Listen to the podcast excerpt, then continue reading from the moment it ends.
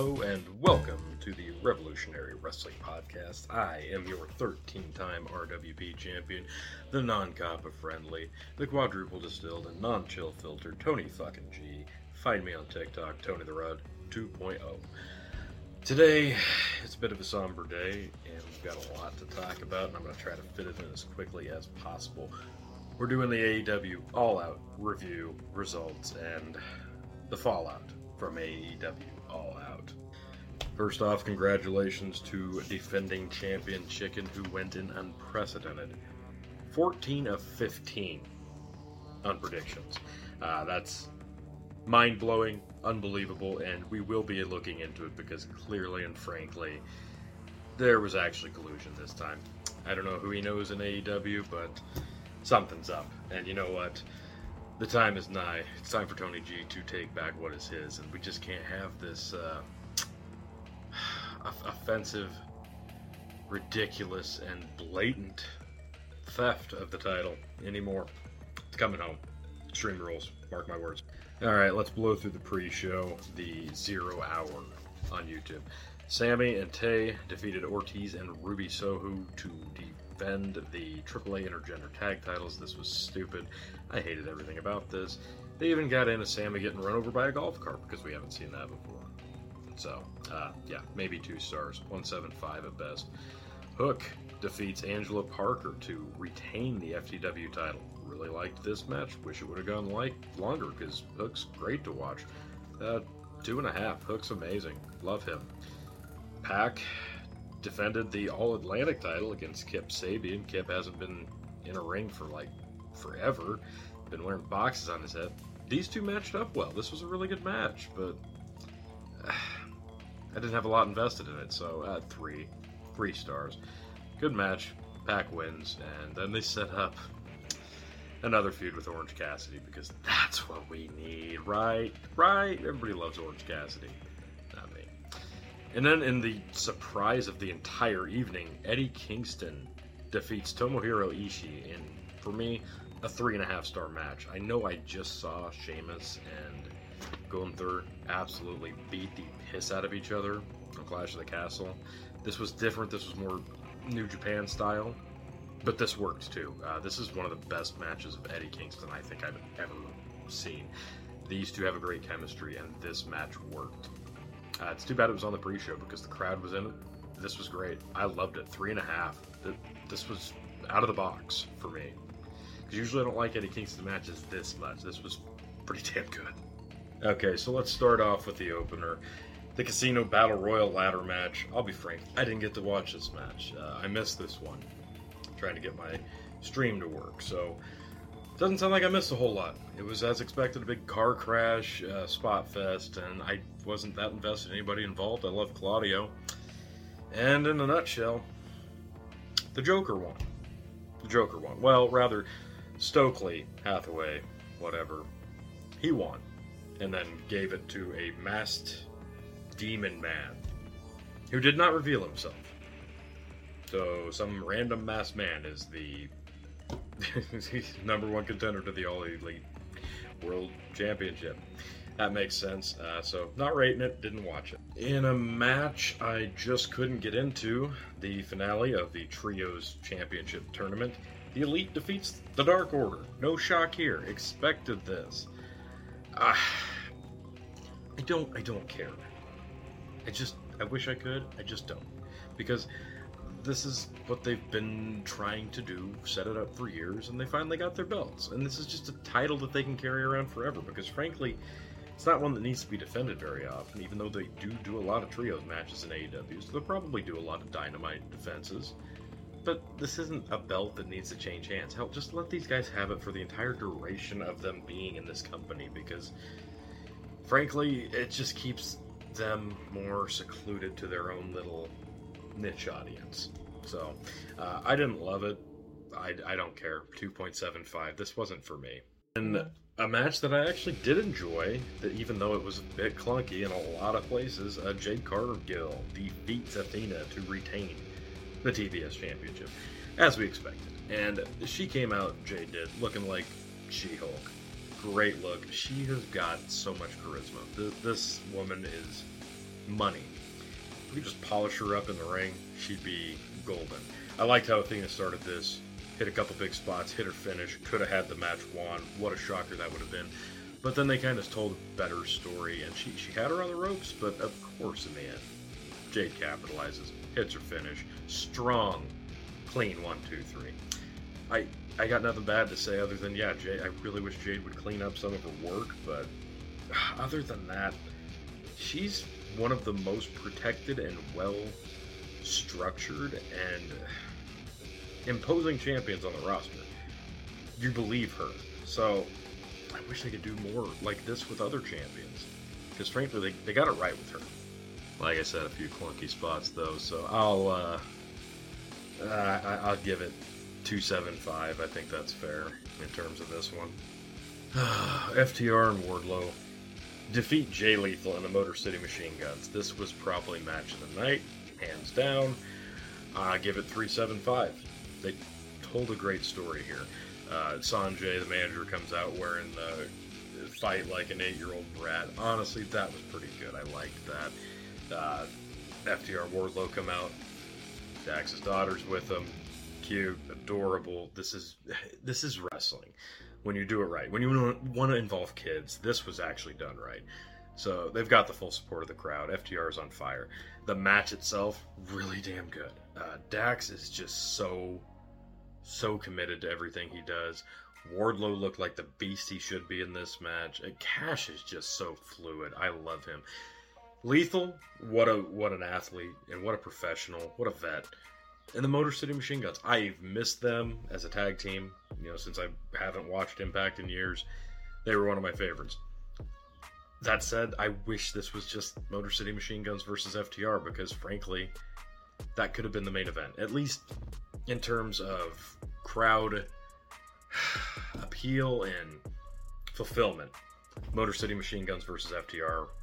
That would that would be an incredible match. That'd be a great match. I actually hope we get that. Hell, that'd be another great way for FTR to pick up another set of tag titles. Have them beat Motor City Machine Guns for the Impact titles. That'd be great. I'd love that. Ugh, I want to see that match.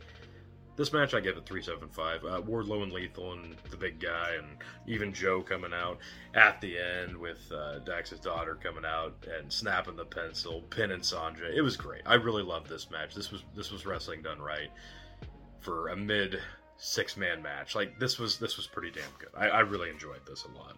Something I didn't enjoy at all, which was just surprising.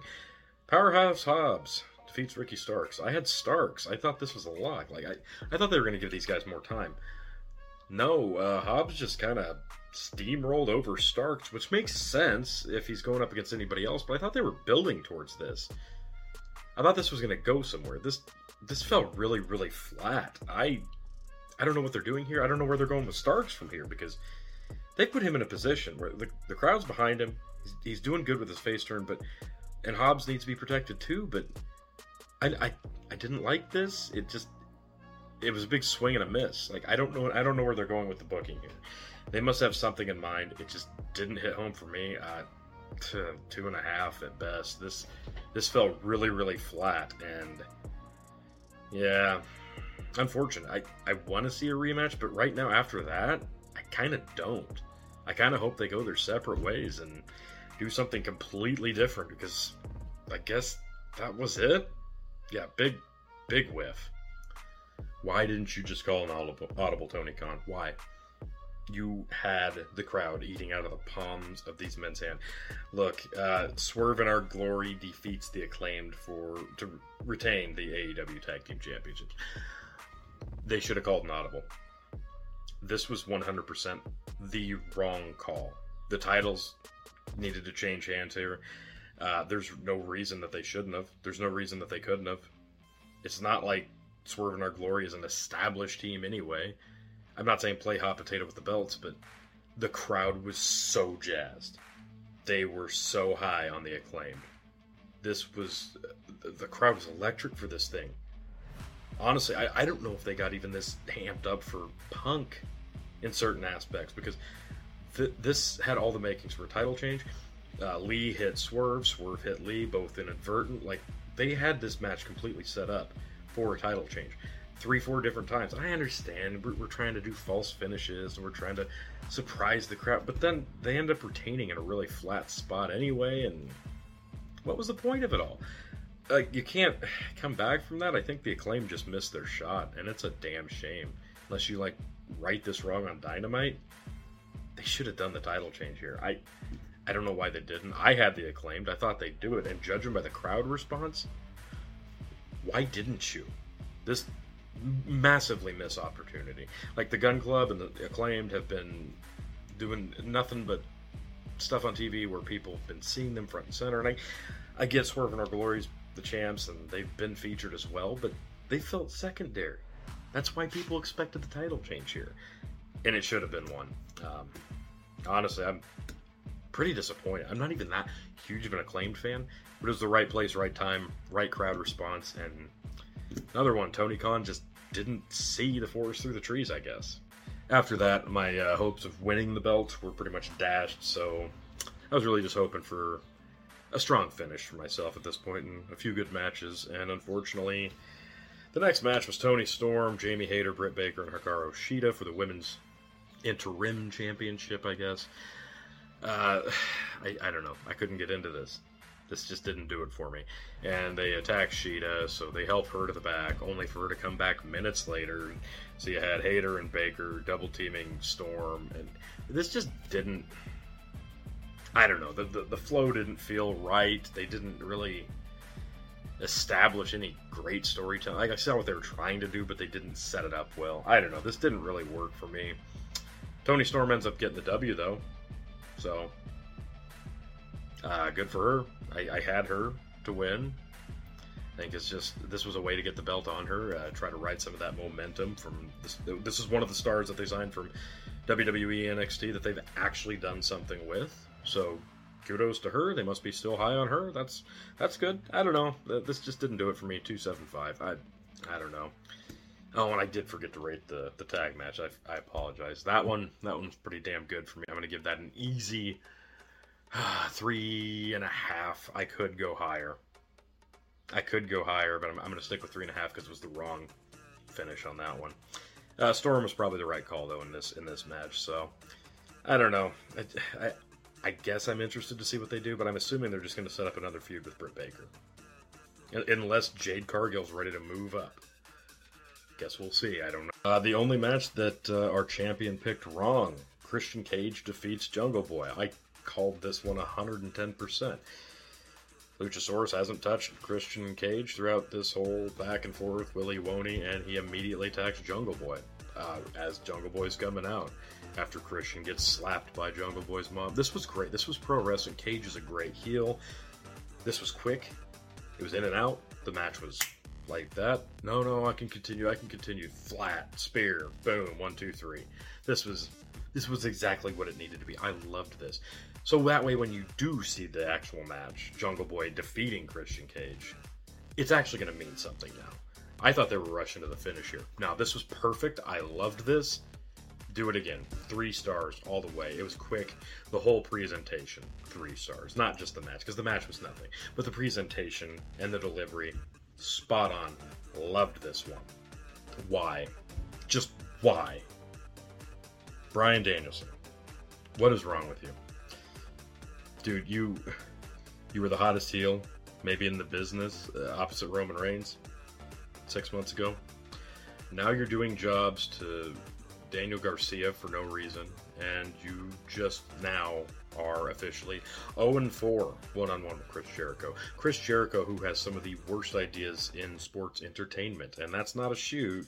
That's not me being kayfabe. That's just he. He says he's a sports entertainer. He 100% is, but he's worse because the shit that he's doing is worse than anything WWE was doing under Vince. Like if Vince tells you no and then you go to another company and do it, it must be pretty damn bad. And that's what a lot of Jericho shit has been. So how Danielson got stuck in this damn situation, I understand it was Lionheart Chris Jericho. And he actually put together a pre- pretty good match. This was probably the best Jericho match I've seen in years. I'll give the match 3.25, but Danielson should have won this. Or Daniel Garcia should have come out and at least had some mixed emotions standing ringside and watch the finish. I don't I don't know. Jericho eventually gets the kick to the groin and wins. I, mean, I know he cheated technically, but it was pretty flat. Danielson's been made to look like a joke. He's been made to look like a mid-tier player, and at this point, I, I don't think there's any salvaging him. There's clearly no plans to put him back in a title picture. I don't know what they're doing with this guy. This is this is one of the biggest signs and wastes. He's going to give you stellar matches every week. You put him on TV, but what a waste. I, I hated I hated the way this ended. This was this was really flat for me. I I don't know how you fix Bryan Danielson at this point. Jericho needs to go away. I'm over it. Frankly, after the Danielson match, I was pretty defeated on the rest of this show. And the next one up was Sting, Darby, and Miro against House of Black. I didn't care about this match. Two and a half. Uh, Sting got the black misspit on Malakai. Team Sting wins. There you go. I hated this match. I didn't care. This thing had already gone on for a long, long time, and most of these matches fell a little flat, if I'm being frank. So, I wasn't in this one. I know what they're trying to do, and there's some questions whether or not Malakai's even going to be a part of the roster moving forward because he took a little bow and a wave, and I think he's trying to get the hell out of there because he can see the writing on the wall too. Turmoil is a brewing. So, I don't know where they go with the House of Black from here. Malakai stays or doesn't. I don't know. What what does Darby and Sting do? I don't know. I don't care. Just fix a lot. Fix everybody involved in this thing because this this was another dumpster fire in my opinion. Oh, the main event. All right. Uh, I'll just say by my own standards, this was a decent enough Jon Moxley match. CM Punk going against Moxley for the AEW World Championship. Mox a two-time champ now. Now, so is Punk. Punk picks up the W here. Yeah, they try to do the mirror image right out of the gate. Punk gets an early advantage, hits the go to sleep, but only gets a two count.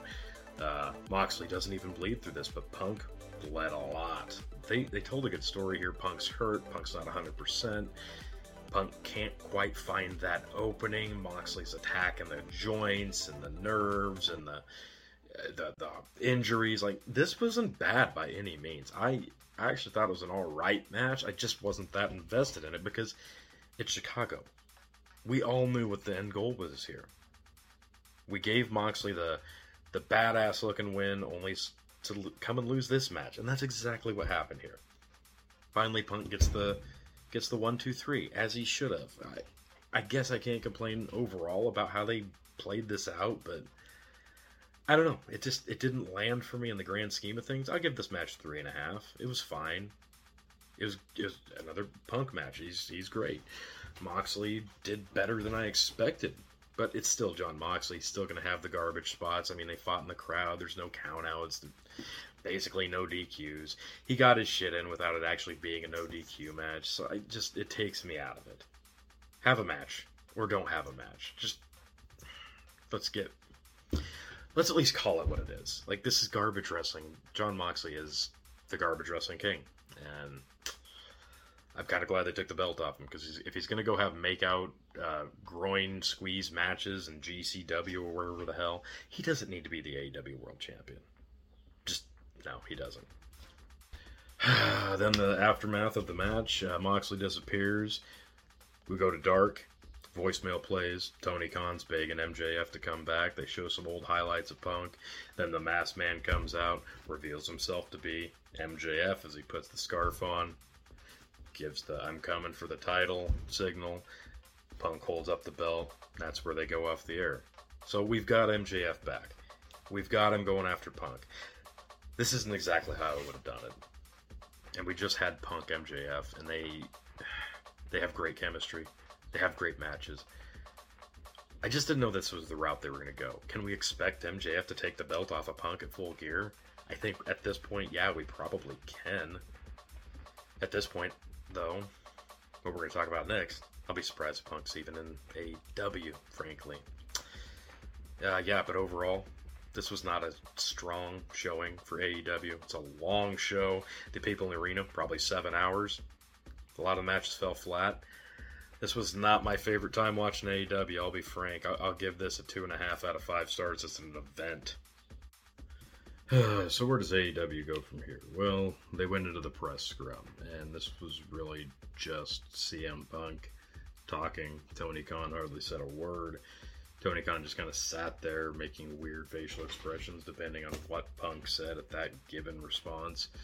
A lot of it was focused on Colt Cabana and him justifying why he hates Colt Cabana. So great. Um, and then he doubled down, tripled down even on why Hangman is just kind of a little bitch, to be frank.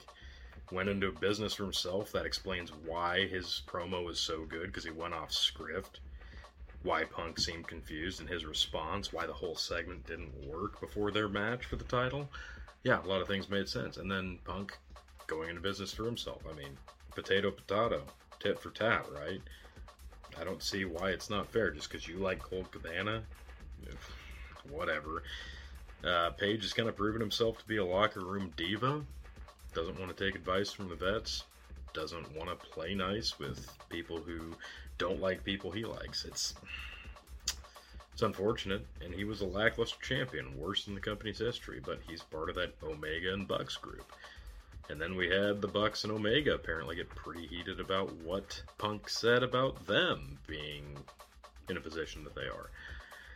The fallout sounds like there were actually physical altercations between Punk, his his trainer, and the whole elite. I don't know what the fallout of this is going to be.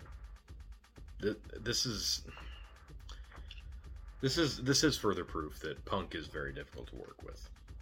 You know, I we, we knew that. And they had to know that coming in. But let's not pretend that like AEW doesn't need him. If Punk leaves, the stock on that company immediately goes down. Hangman, Bucks, and even Omega, they leave tomorrow, it's not going to hurt the company. And that's a cold hard truth that a lot of people don't want to hear. But it's true. It's 100% true. You don't have to like it, but it is true. Punk makes that company relevant.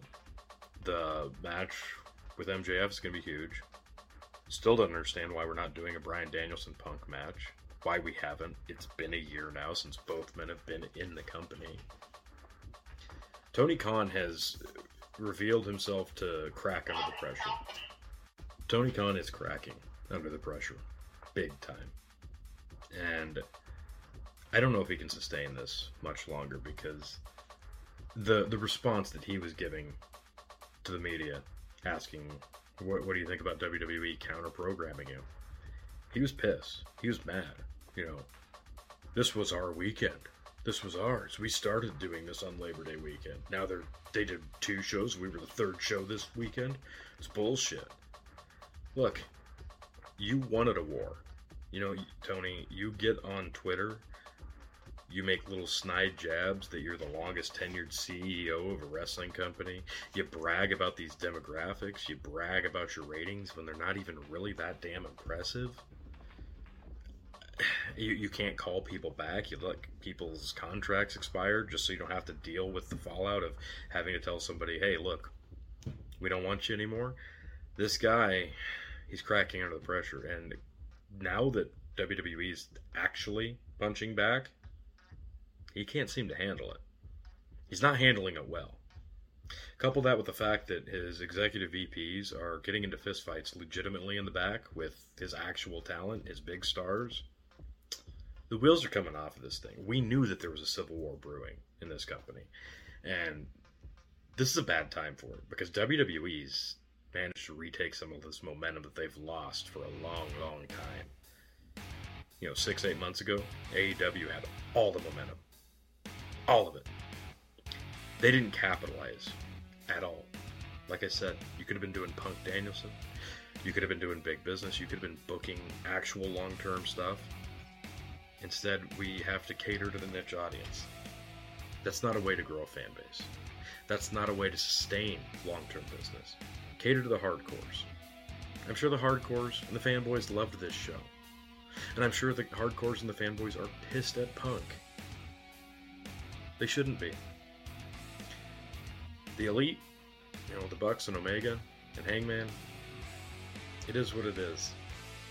But these guys are adults and they need to be adults, especially if they're EVPs. Tony Khan dug himself in a hole from day one when he put those guys in that role. That's why the Civil War's here.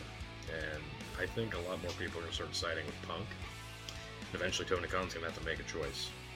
And it's going to hurt a lot of feelings. A lot. And I don't know that this company can handle it. I hope I'm wrong. Believe it or not, I want this company to succeed, but I don't know if it has the, the willpower at this point. But that's more talk for another day. We'll get the guys back on. We'll have a roundtable discussion about all this. Again, I am Tony G. I thank you for watching. I thank you for listening. Like, share, and subscribe to catch us for the next review, WWE Extreme Rules, and anything that happens between now and then.